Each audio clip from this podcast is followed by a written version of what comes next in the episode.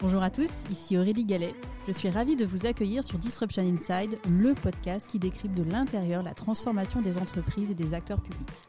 Ensemble, nous allons à la rencontre de leaders business institutionnels qui font bouger les lignes. Nous allons décrypter leurs stratégies, revenir sur leurs réussites et leurs échecs et faire le plein de conseils pratiques. Mon objectif, vous aider à passer à l'action en vous inspirant des meilleurs. Bonjour à tous Cette semaine, je vous invite à découvrir le parcours incroyable de Catherine Charrier-Leflève, CEO de Wacom, leader européen de l'assurance embarquée. Catherine, c'est l'histoire d'une femme que rien ne prédestinait à passer 35 ans dans les services financiers à des postes à forte responsabilité. Catherine a commencé sa carrière en tant que responsable marketing direct chez Gann Assurance, avant de rejoindre successivement Aviva, Generali, la Banque Postale et April Santé Prévoyance. Sa fibre transformation, détectée chez Aviva puis Generali, l'ont propulsée à des postes fortement exposés qu'elle ne quittera plus. Catherine est également chevalier de la Légion d'honneur depuis 12 ans. Dans cet épisode, je vous emmène découvrir le parcours de cette femme passionnée par la transformation des organisations.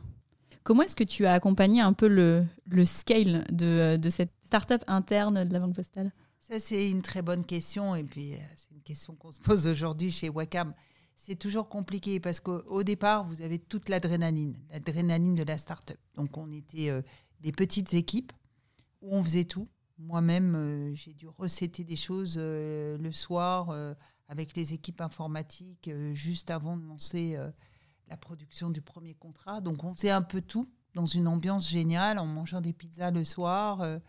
et puis, on a grossi, grossi.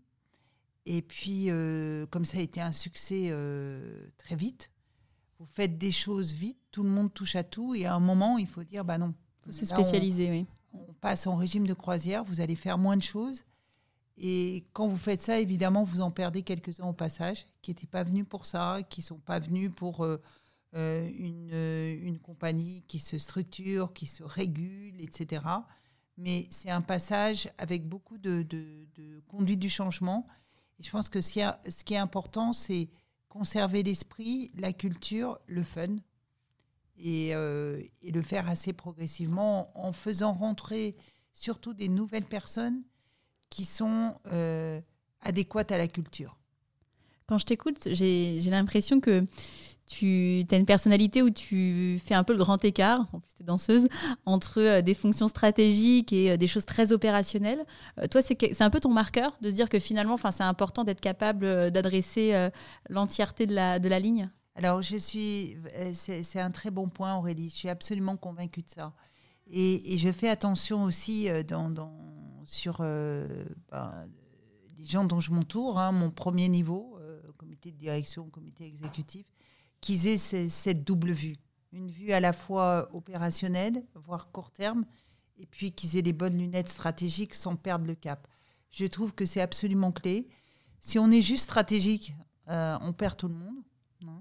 Et euh, si on est coopérationnel, on n'est pas dirigeant. Donc euh, c'est un mix des deux. Et, et, je suis ravie que tu l'aies noté en fait dans mes propos parce que pour moi c'est clé faut, faut pas avoir peur de faire, euh, de faire le, voilà, de faire l'aller-retour finalement entre euh, entre ces fonctions. Et c'est pas parce qu'on est CEO que finalement on ne s'occupe pas d'aller faire du recettage. Euh. Après, ce qu'il faut avoir, c'est c'est les bonnes lunettes en permanence. Et si j'ai un conseil à donner, et, et, je le dis souvent quand, quand, quand j'ai des jeunes que, que, je recrute, la très bonne expérience, c'est passer en holding. Il y a le conseil qui est une bonne expérience, mais passer en holding. Parce que moi, comme très jeune, j'ai été euh, au niveau holding avec des présidents. En fait, il y a tellement, tellement de sujets euh, dans tous les sens. Il faut très vite euh, être capable de dire ça, c'est important, ça, ça l'est pas. Je sais structurer le, dossier, je sais prendre le recul nécessaire.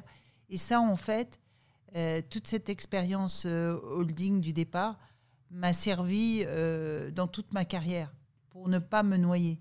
Euh, typiquement, quand je suis arrivée à l'équité, euh, ils essayaient de me noyer dans des détails extrêmement opérationnels. Et j'ai toujours gardé euh, les bonnes lunettes. C'est un peu comme l'exercice de la prépa hein, avant, avant de rentrer dans.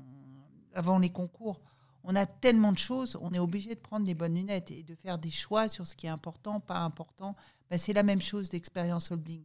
Et je pense que derrière, c'est très important quand, bah, d'abord dans la transfo, c'est important, mais c'est important aussi pour les futurs postes de dirigeants.